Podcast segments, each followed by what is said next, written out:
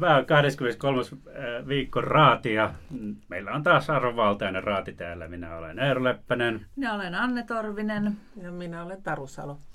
Hyvä, ollaan saatu Taru niin kuin koko lähetyksen ajaksi tässä. Niinkö viimeksi tässä luvattiin? Että kolmanneksi Nyt, nyt on vaalikiima niin kova, että tätä jatketaan. Joo, ja meillä onkin kuumaa, kuumaa juttua vaaleista, eli ihan kohta puoliin puhutaan vaalien taistelupareista tavallaan teema, mitä me ollaan jo aloitettu, mutta nyt Taru puhuu vähän niistä puolueen sisäisistä taistelupareista, jotka ovat ne toiset, to, tosiasialliset taisteluparit.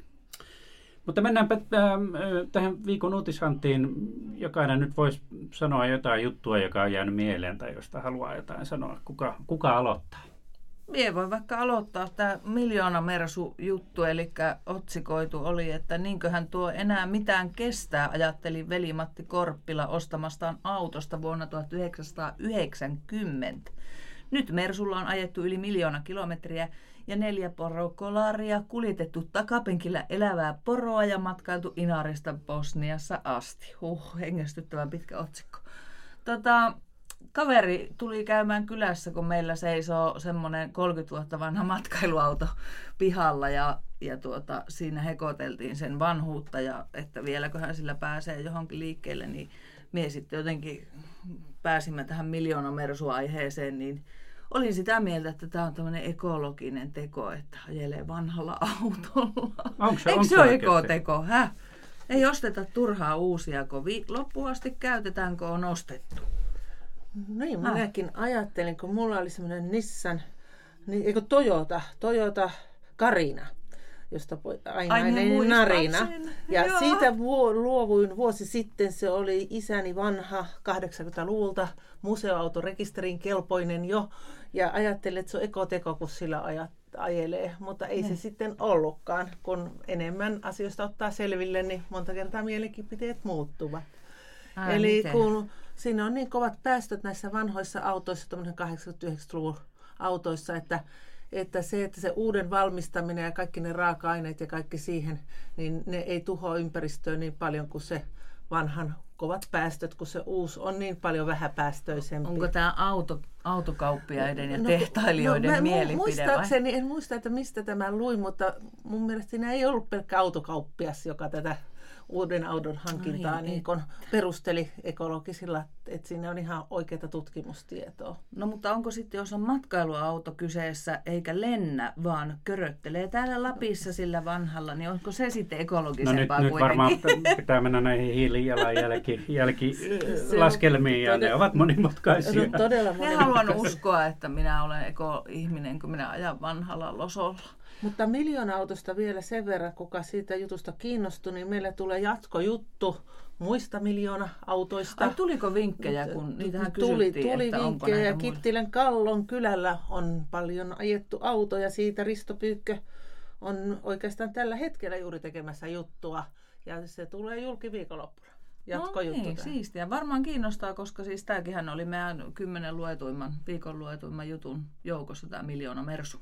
Joo, mun autolla on ajettu 42 000 kilometriä. Niin. Mulla on vielä pitkä matka. Kyllä. Mutta se onkin Toyota, että varmaan se miljoona tulee täyteen. Oho, nyt tuli mainos. tuota, ää, pysytään autoaiheissa. Mä voin ottaa tämän seuraavan, nimittäin niin kun herkullisen jutun pongattiin tuolta Facebookista ja tehtiin siihen vähän jatkoa. Eli, eli tuota, eräs ää, meidän, meilläkin töissä ollut ihminen, niin hänen Volkswageninsa meni jostain syystä rikki ja vakuutusyhtiö antoi hänelle osoitteet, että mene tuonne Utsjoella tuonne Aatun autokorjaamoon. Ja tota, tämä auti sitten kuuli tämän, että ei, mä asun tuolla Utsjoella, mutta ei ikinä kuullutkaan tämmöistä Aatu autokorjaamosta ja meni sitten tämän vakuutusyhtiön virkailijan antamalle sivulle ja sielläpä olikin hieno kuva korjaamosta, jonka pihalla kasvaa sypressejä ja, ja, ja, ja korjaamassa työskentelee peräti 12 autoasentajaa ja insinööriä. Tämä on aikamoista niin kuin keskellä Utsjoen pientä kylää ja tota, siinä vaiheessa varmaan niin kuin alkoi jo vähän hälytyskellot soida, mutta kun yrittäjän nimikin oli Nils Holgersson, niin siinä vaiheessa kyllä sitten niin tuota, otettiin jo vakuutusyhtiönkin yhteyttä, että ei tällaista, tällaista korjaamaan täällä kyllä ole. Ja niin siinä sitten kävi, että tämähän oli tällainen ää, tämä autojerry, tämmöisen sivuston, oliko se testisivu tai joku vastaava. Uh-huh.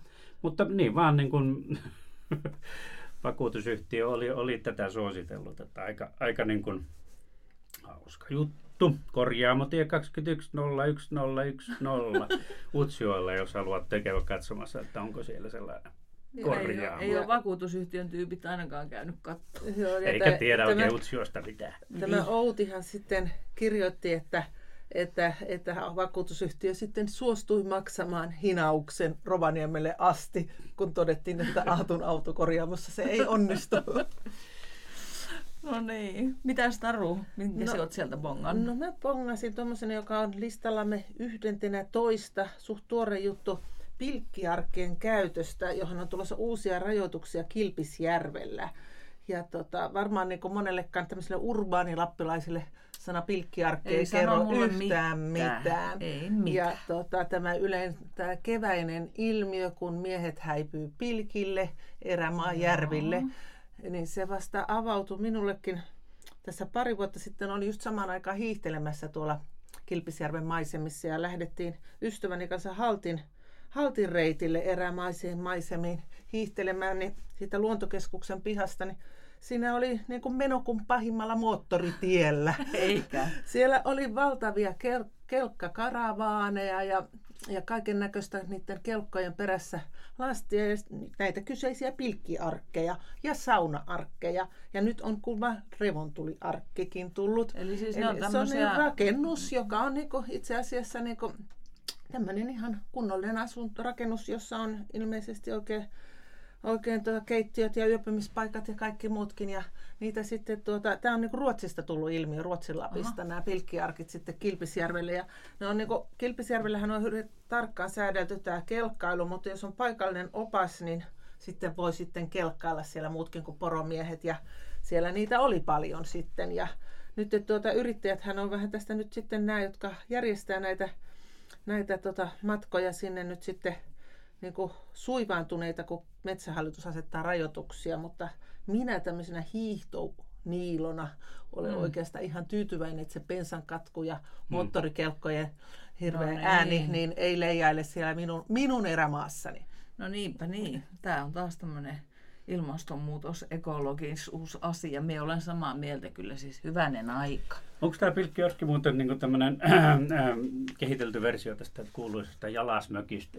No kyllä musta se siltä niin kuin vaikutti. Ja sitten näitä pilkkiarkkeja kulma, sitten joudutaan sinne joskus keväällä, kun kelirikko aina yllättää, niin, niin kuin jättämään sinne sitten sinne niin kuin niille erämaajärville, esimerkiksi Pitsukselle tai Meekalle sinne niille Kil- Kilpisjärven äh, tienoon erämaajärville.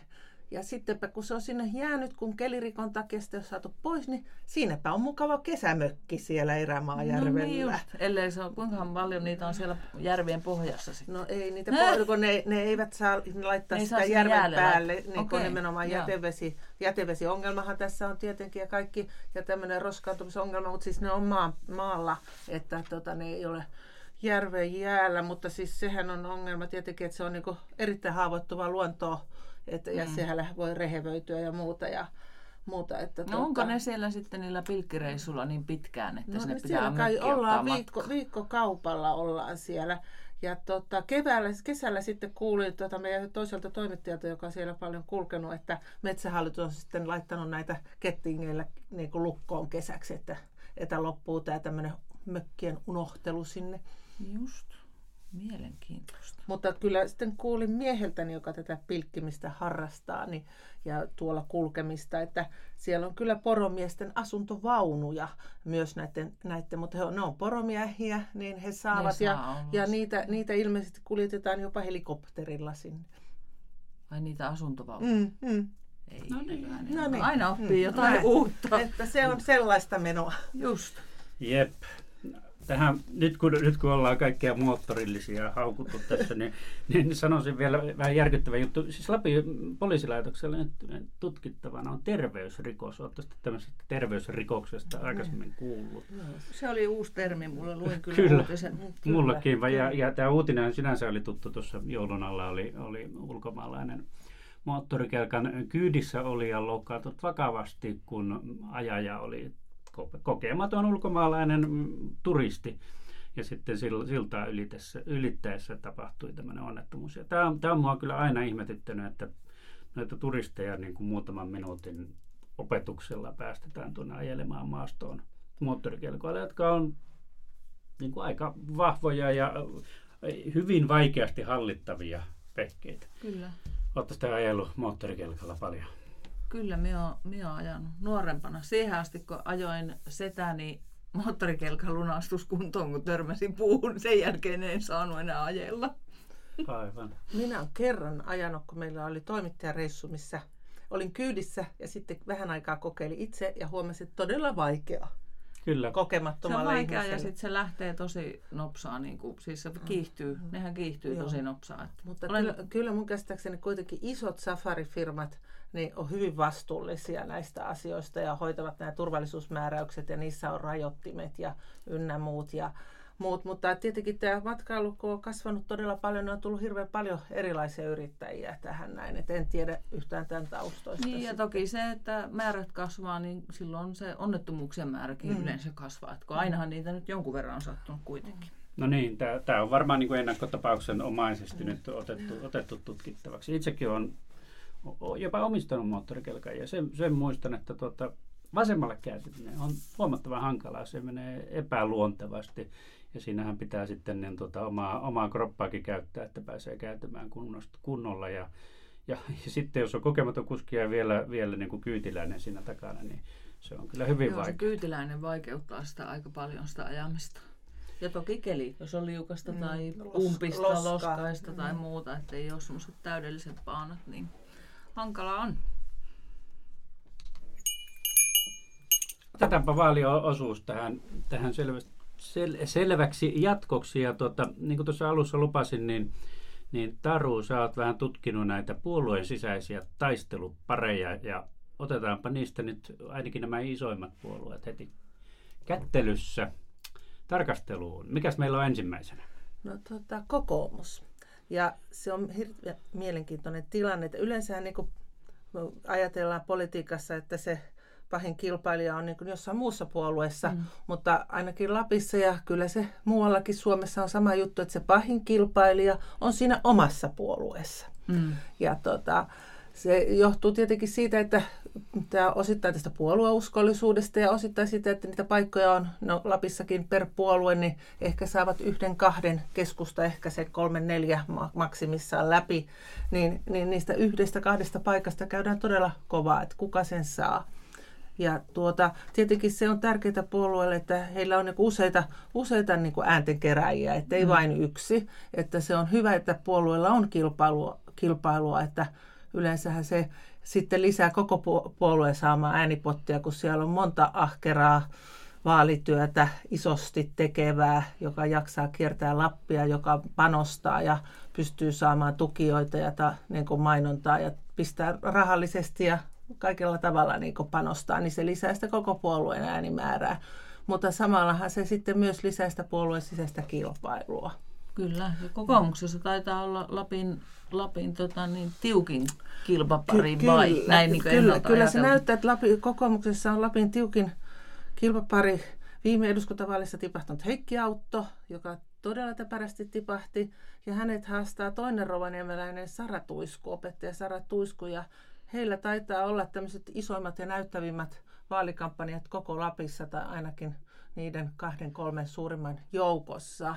Kyllä. Että tekevät molemmat todella paljon työtä ja kiertävät ja on kovat tukijoukot ja, ja, tuota, ja, ja, ja isot kampanjat venossa. Että mä vaan tämmöisenä pitempään tätä lappilaista politiikkaa seuranneena, niin huomaan, että tuolla kokoomuksessa Heikki Autto, kun nousi eduskuntaan, niin hän syrjäytti Ulla Karvon. Joo. Ja, oli. ja, ja nyt Joo. olen huomannut, että o, Sara Tuiskun takana on hyvin paljon samoja ihmisiä, jotka olivat Ulla Karvon takana. Ja Okei. sehän oli todella tiukka kamppailu Ulla Karvolla ja Heikki, tu, Heikki Autolla silloin, kun Heikistä tuli kansanedustaja. Ja Ulla, Ulla se oli pien, mu- muutamista sadoista äänistä vaan kiinni. Ja tota, se oli mielenkiintoinen, mielenkiintoinen tota, tapaus, että ikään kuin nyt toistuu vähän nämä samat rintamat. Aivan. Paitsi nyt on molemmat sitten niin kuin pyrkimässä sinne. Joo, ja tota, tietenkin, no, tietenkin niin kuin että ainahan niin kuin entinen kansanedustaja on vahvoilla. Ja Heikki Autto ehkä veikkaisin tässä, että hän on kuitenkin Muoniosta kotosi ja hän on niin kuin tunnetumpi koko Lapissa. Sara mm. On leimallisemmin niin kuin rovaniemeläinen. Ja sitten niin kuin mietin sitä, että kokoomuksellahan on ollut, vaikka niin kuin Rovaniemelle keskittyy kannatus, niin siellä on ollut aikaisemmissa vaaleissa on niin kuin, niin kuin Merilapista lähtöisin olevia kovia nimiä, hmm. niin kuin joku muistaa vielä Jari Vileenin. Niin Jari Vileenhän on kotoisin tuota Kemistä. Toki Rovaniemellä asui, kun hänet valittiin, mutta oli vahva, vahva Kemi-sidos. Ja sitten Jari, Jari Vilenien jälkeenkin sitten siellä on ollut Marja-Leena Laitinen, joka on ollut Lapin kokoomuksen puheenjohtaja. Voimakkaasti teki aikoinaan vaalityötä. Sitten siellä on ollut Paula Aikio Talkreen, Lapin yrittäjän entinen puheenjohtaja, joka teki edellisvaaleissa kanssa kovan, kovan kampanjan, näkyvän kampanjan. Ja nyt ei ole niin kuin Merilapista ei ole kokoomuslaista nyt matkassa. Että Paula Aikio Talkreen on ehdolla Euroopan parlamenttivaalissa. Just. No niin, siinähän on hyvä tota, autolle ja tuiskulle vinkki, että siellä Merilapin suunnalla kannattaa niin, niin, niin, kampanjoida niin, aivan erityisen No kyllä, luulisin kovaa. joo, että kyllä siellä on semmoista kokoomusäänipotentiaalia. Aivan. Okei, siinä on kokoomus. Mikä, mikä olisi sitten seuraava pari, taistelupari? Miten Kepu? Kepulla on enemmänkin kuin pari, vai? No, no Kepulla on mun mielestä kaksi taisteluparia. Aivan. Ja toinen on tietenkin niin kuin ikään kuin tämmöinen puolueen johtoon niin kuin, niin kuin tukeutuva tai puolueen johtoa edustava taistelupari, eli varapuheenjohtaja Katri Kulmuni, viime vaalien äänikuningatar, ja sitten tuota Markus Lohi, joka on eduskuntaryhmän varapuheenjohtaja. Ja molemmat ovat niin kuin, mun käsittääkseni aika Sipilän luottoihmisiä, jos olen mm-hmm. jotain oikein ymmärtänyt. Ja tuota, toisaalta niin kuin puolueen vankalla kannalla. Ja siinä on tietenkin myös tämmöinen Merilappi, Rovaniemi, Rovaniemikin Aivan. jännite. Ja molempiahan heitä veikataan niin kuin läpimenijöiksi, mutta pitää muistaa, että Markus Lohi oli viimeksi, kun keskusta sai neljä kansanedustajaa, niin se viimeinen läpimenijä keskustasta. Että, tota, että, mutta että se on niin kuin mielenkiintoinen, että, että he on periaatteessa niin kuin samoilla niin kuin edustaa tämmöistä Sipilän linjaa, mutta kuitenkin niin kuin ehkä semmoisista, just semmoisen Sipilän linjalaisista kepulaisista käyvät sitten ääntä ja ehkä mm, Markus Lohihan nyt korostaa selvästi Lapin liiton puheenjohtajana, että koko Lapin lohi on hänen sloganinsa, Aivan. ettei hän olisi niin nimellisesti rovaniemeläinen. Ja Katri Kulmuni sitten ehkä kerää nyt jo, nyt viime vaaleissakin jo keräs muualtakin kuin Merilapista mm.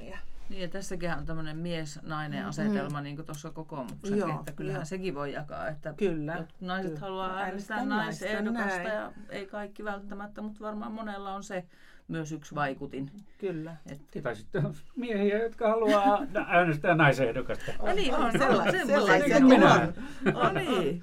Kyllä. Mut mikä... Mikä se tämä toinen taistelupari? Niin. Arvailet, että Kärnä on ja kuka on se no, toinen? No, Maijala. No, no, no Kärnä ja Maijala aivan oikein arvattu. Kyllä. Että sitä minä lasken, että se on kova taistelupari ja siinäkin on tämä mies-naisnäkökulma. Ja he nyt taas sitten ei niin kuin ainakaan Mikko Kärnä niin kuin on keskustalle todella varmaan tärkeä sillä lailla tota, ehdokas varakansan edustaja, että että tota, kun Paavo Väyrystä ei enää ole, niin hän on, ja sitten ei myöskään perussuomalaisilla ei ole enää Hanna Mäntylä ja sellaista ikään kuin, että Kärnähän on selvästi niin kuin, ratsastaa tämmöisillä populismiteemoilla. Mm. Mm. Ja niin, niin Kärnä, Kärnä tota, kerää ehkä siitä valtavasta äänipotista, mikä Väyryseltä ja Hanna Mäntylältä jää, niin mm. Kärnä tulee ehkä olemaan se, joka kerää siitä eniten. Ja se on mm. toisaalta keskustan ikään kuin keskustalle hirmu tärkeä niin kuin ehdokas siinä mielessä, että se, sitä vaalitappiota voi vähän niin kuin pehmentää sitten tämä Kärnä, kun se kerää näitä tämmöisiä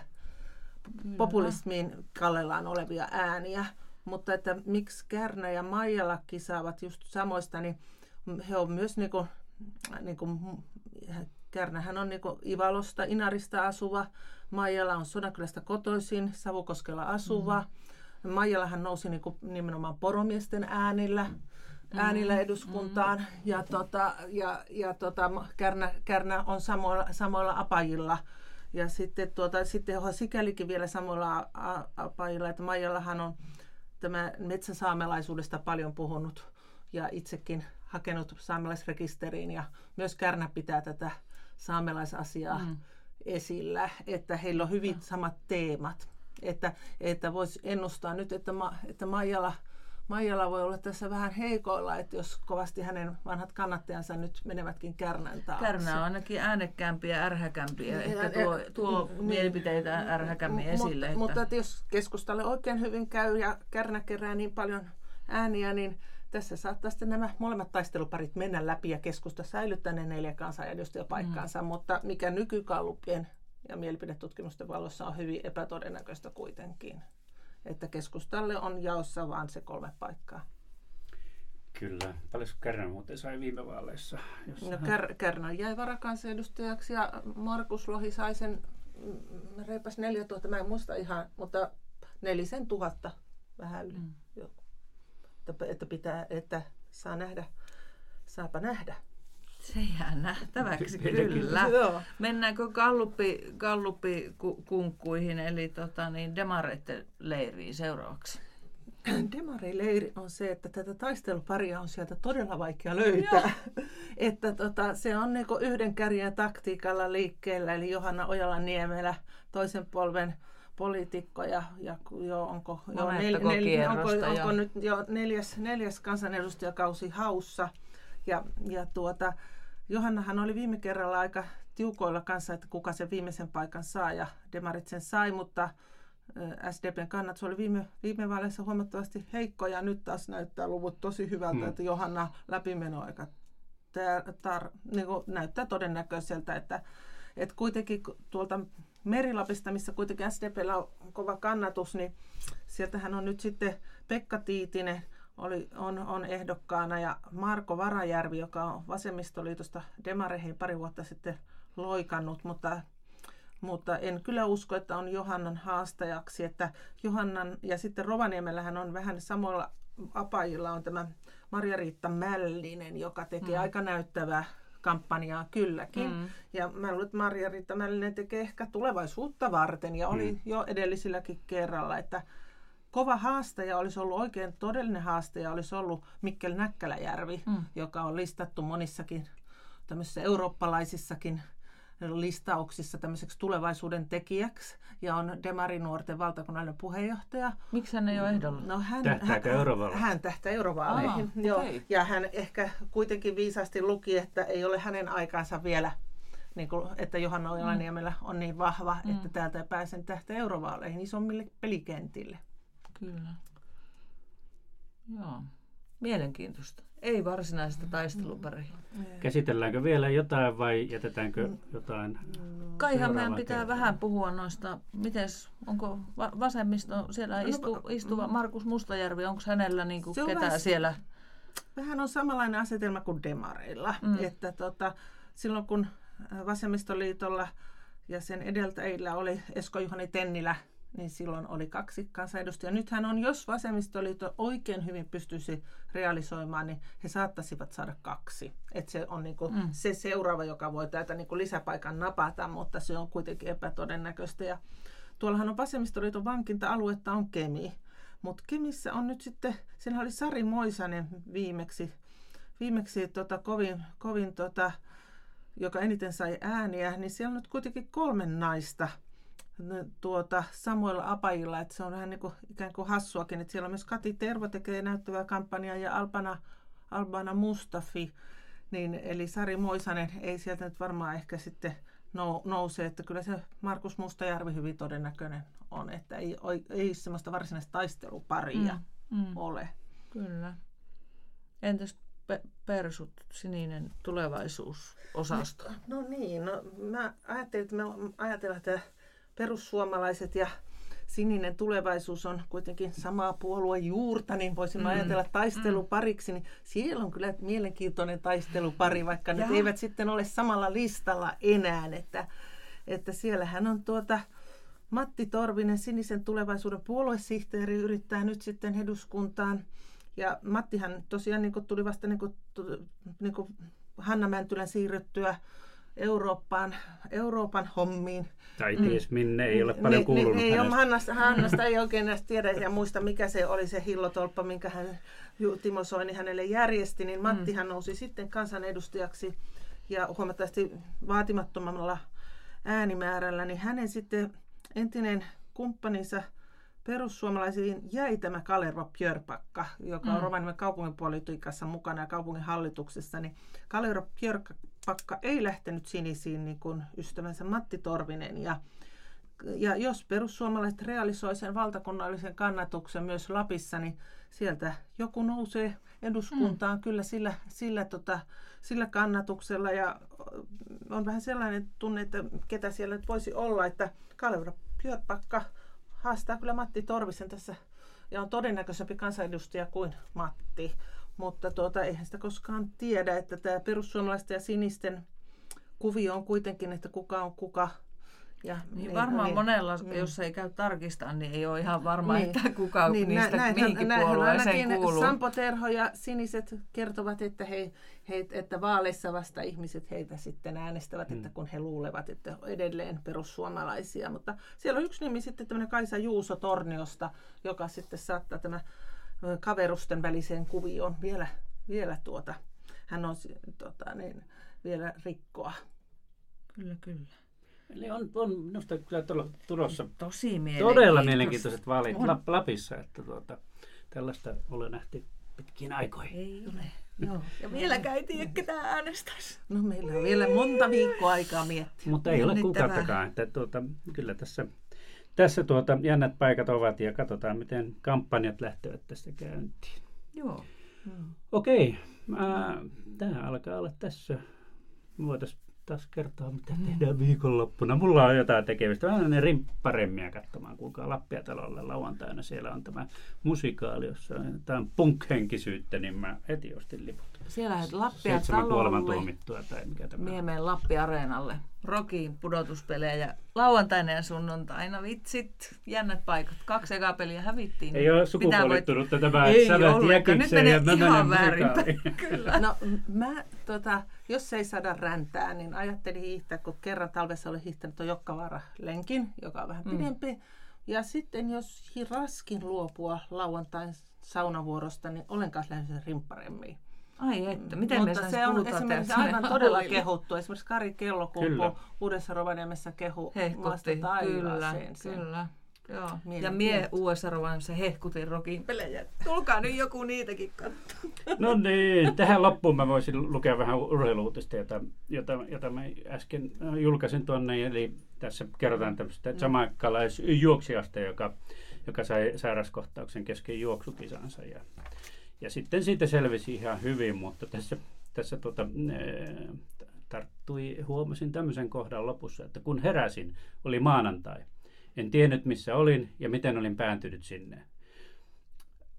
Oli pelottavaa tietää, että olin menettänyt melkein kaksi päivää, enkä muistanut, mitä oli tapahtunut. Campbell kertoo järkyttyneenä. Tämä on jo suomalaiselle ihan normimaanantai. Näin on. näihin kuviin ja näihin tunnelmiin. No niin, kiitoksia. Moi. Kiitos, moi.